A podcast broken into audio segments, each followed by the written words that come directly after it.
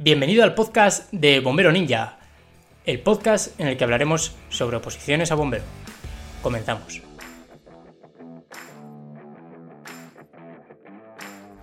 Buenas, bienvenidos a Bombero Ninja. Soy Iván, el preparador físico, y hoy nos estrenamos por aquí, por podcast.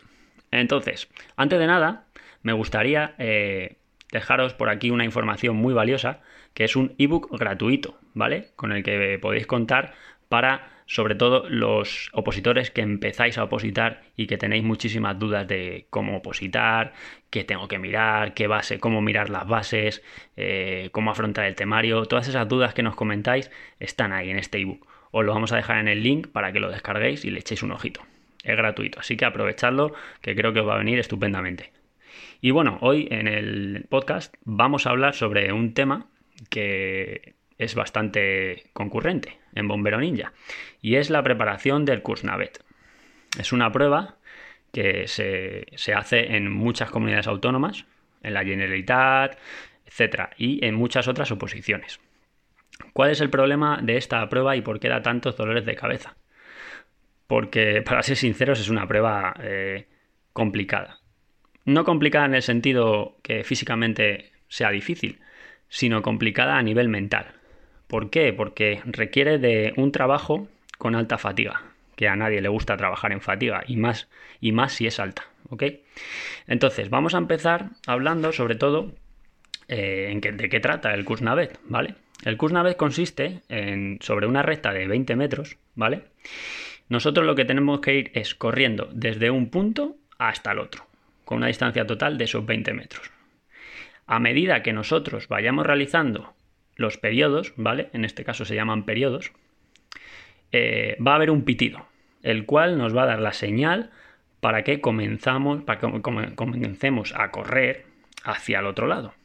Es decir, yo empiezo en la salida. Va a sonar un pitido, voy a ir hasta el otro extremo de los 20 metros, voy a esperar hasta que suene otro pitido, que es el cual, que el, que, el que me va a decir ah, otra vez tengo que salir a la vuelta, a la donde he salido al principio. ¿Qué va a pasar? Que el número de periodos va a ir en aumento. Pero no solo el número de periodos, sino también la velocidad y el número de largos que tenemos que hacer, el número de 20 metros que tenemos que hacer. Os voy a poner un ejemplo, ¿vale? En el primer periodo, la velocidad es a 8,5 km hora. Tiene en total ese periodo 7 largos. 20 metros de ida, 20 metros de vuelta y la distancia total 140 metros.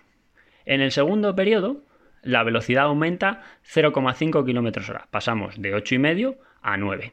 El número de periodos aumenta en 1, pasamos de 7 largos, perdón, periodos no, de largos, a 8 y una distancia total mayor, unos 300 metros.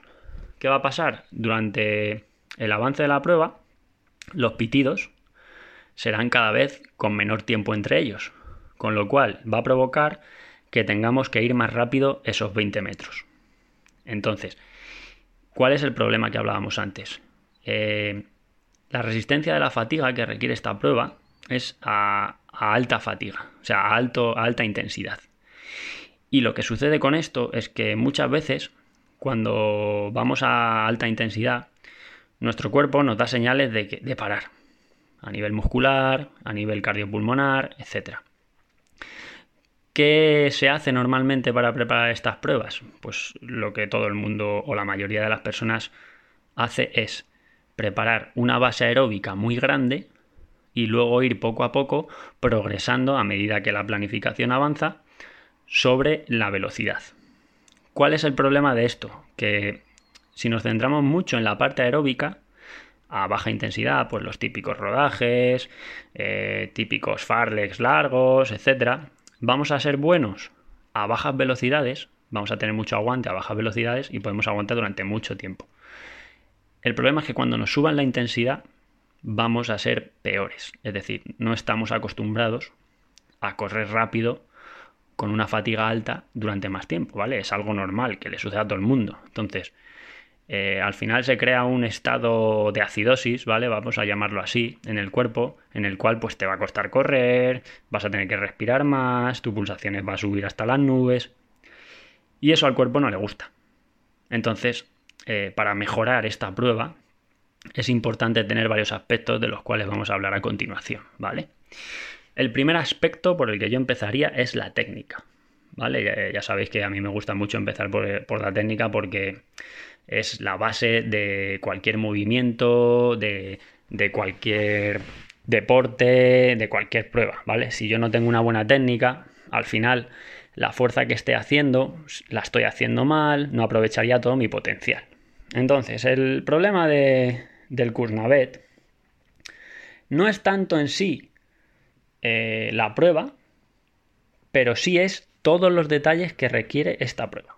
¿Vale? Parece sencillo, ¿no? Corres 20 metros hacia adelante, suena un pitido y vuelves para atrás, sin problema. Hasta ahí todo perfecto. ¿Qué va a pasar? Que cuando la intensidad aumente, los cambios de dirección, ¿cómo los hacemos? Entro primero con el pie que llego, eh, giro hacia un lado, giro hacia otro, eh, me paro con los dos pies en paralelo y salgo. Hmm. Eso es importante porque en velocidades bajas pues te da tiempo a llegar, como aquel que dice eh, tomarse un café, ¿vale? Entre comillas, que suena el pitido y vuelves. Por lo que hablamos de, en este caso del trabajo de técnica es el trabajo de los cambios de dirección. Súper importante. No tanto al principio de la prueba, sino ya cuando los periodos van aumentando, a lo mejor a partir del periodo 8 o 9, cuando la intensidad es más alta, que requiere de estar menos tiempo en, en la parada, hasta que suene el otro pitido.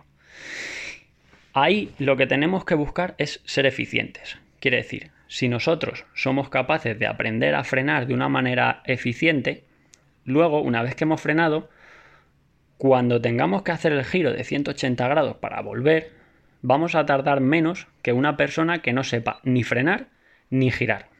¿Vale? Entonces hay una técnica de giro que se llama crossover. ¿Qué quiere decir?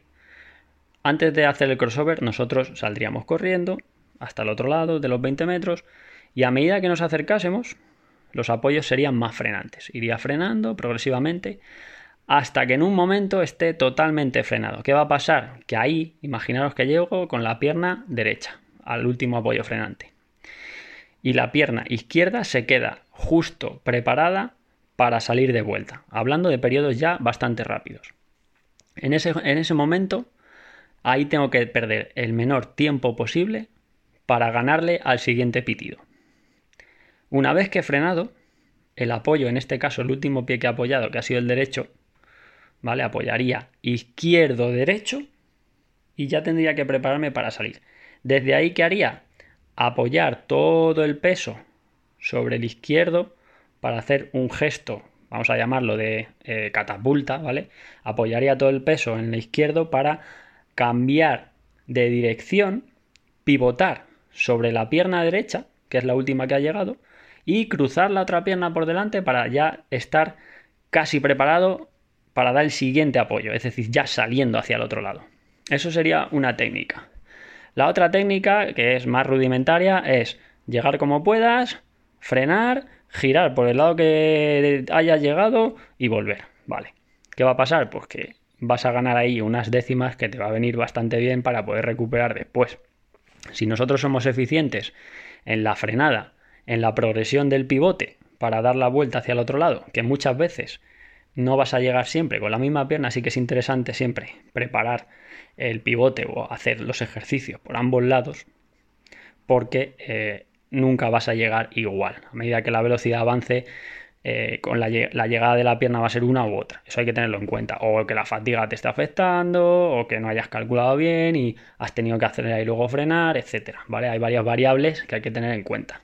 Entonces, eso sería por donde yo empezaría. Empezaría por preparar las frenadas y los cambios de dirección. ¿Vale? Una vez que ya se domine eso, y a la par, se podría trabajar ya un poquito más específico. ¿Qué quiere decir? Imaginaros. Tenemos 20 mm, metros, un entrenamiento que vamos a trabajar sobre 20 metros, o sobre 40, o sobre 30, una distancia un poquito más cercana a, la prueba, más específico. Podríamos variar eh, los descansos, la velocidad o incluso las series, el número total de series.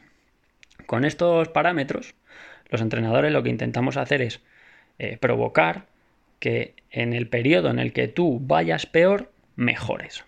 Imaginaros, yo voy bien hasta el periodo 10, por ejemplo, 9-10. Y a partir del periodo 9-10, ya es que pego un bajón increíble. Ya me cuesta mucho arrancar y estoy ya al límite hasta que te dicen, venga, fuera, que no has llegado al, al siguiente periodo. O te has quedado en el 9 y una recta. Vale, pues, ¿qué hay que hacer? A medida que la planificación avance, tendríamos que trabajar sobre nuestro eslabón más débil. ¿Vale? ¿Qué hacemos? Pues imaginaros, hacemos al principio de la planificación, después de haber trabajado la base, de haber conseguido una buena, un buen cambio de un buen cambio de dirección, una buena frenada, podríamos empezar a trabajar ya eh, mucho más específico, en el lugar donde nosotros fallamos. En este caso, joder, es que fallo en el periodo 10, macho. Y sé que el periodo 10 pues va a 13 kilómetros hora, ¿vale? Pues ¿qué habría que hacer? Trabajar donde fallamos y acostumbrar al cuerpo a correr rápido, ¿vale? Porque sé que es difícil que el cuerpo eh, en intensidades altas mantenga más el esfuerzo, obviamente. Pero poco a poco nosotros tenemos que ir ganando esa resistencia a la velocidad.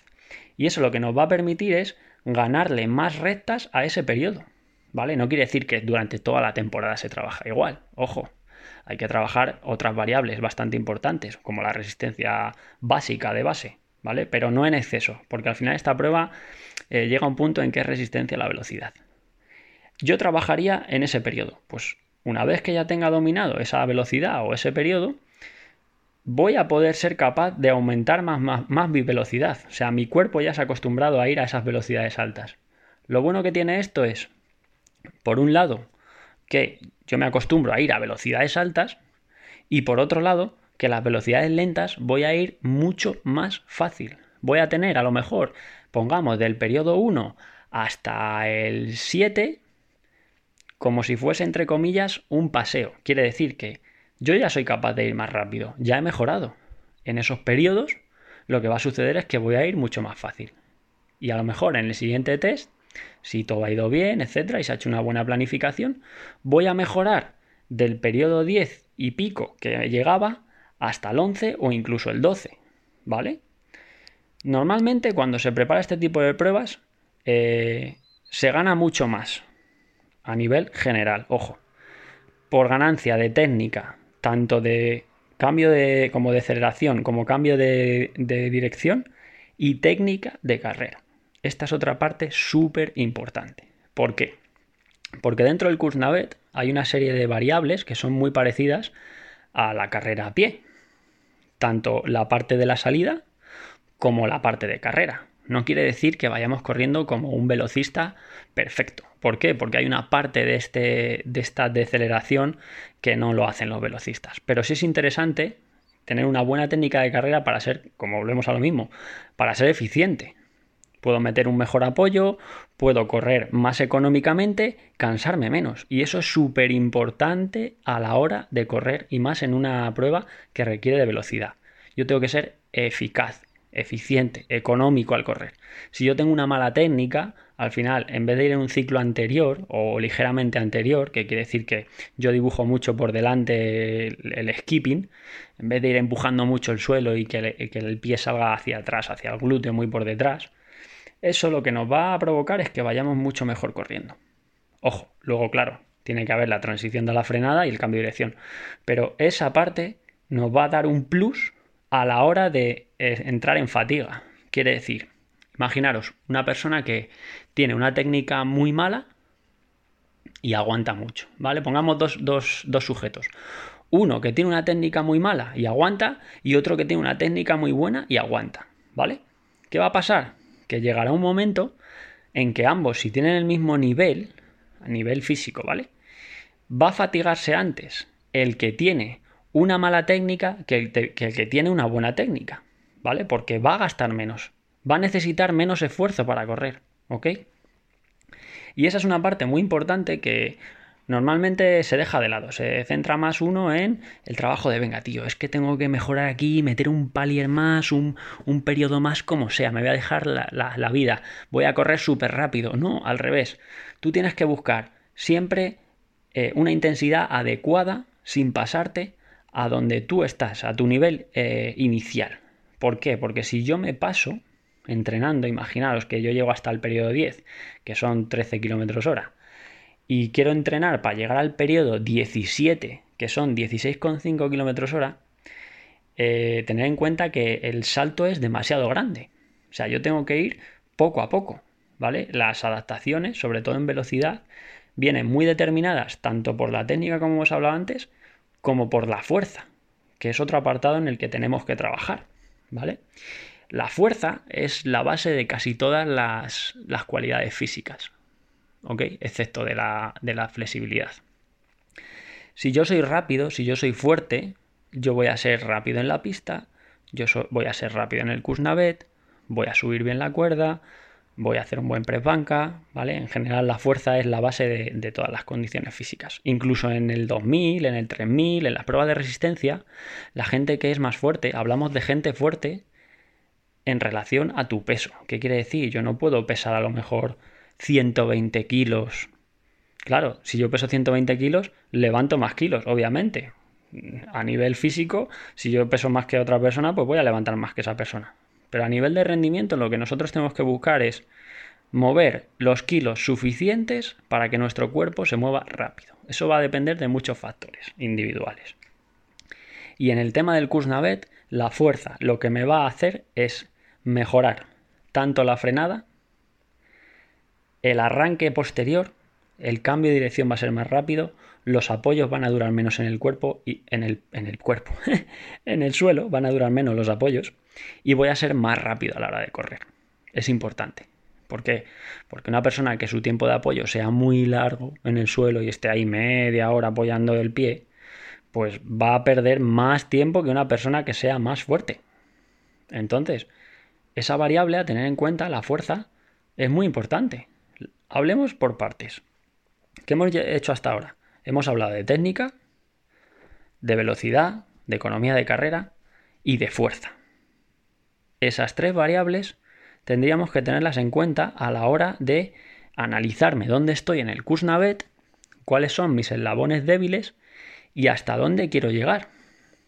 Es súper importante hacernos un análisis interno, decir, vale, yo sé que fallo. Eh, ejemplo, yo soy un tío súper rápido. ¿vale? Porque, pues yo qué sé, soy velocista o tengo más fibras rápidas o he entrenado mucho deportes de, de velocidad y soy más rápido. Pero ¿qué pasa?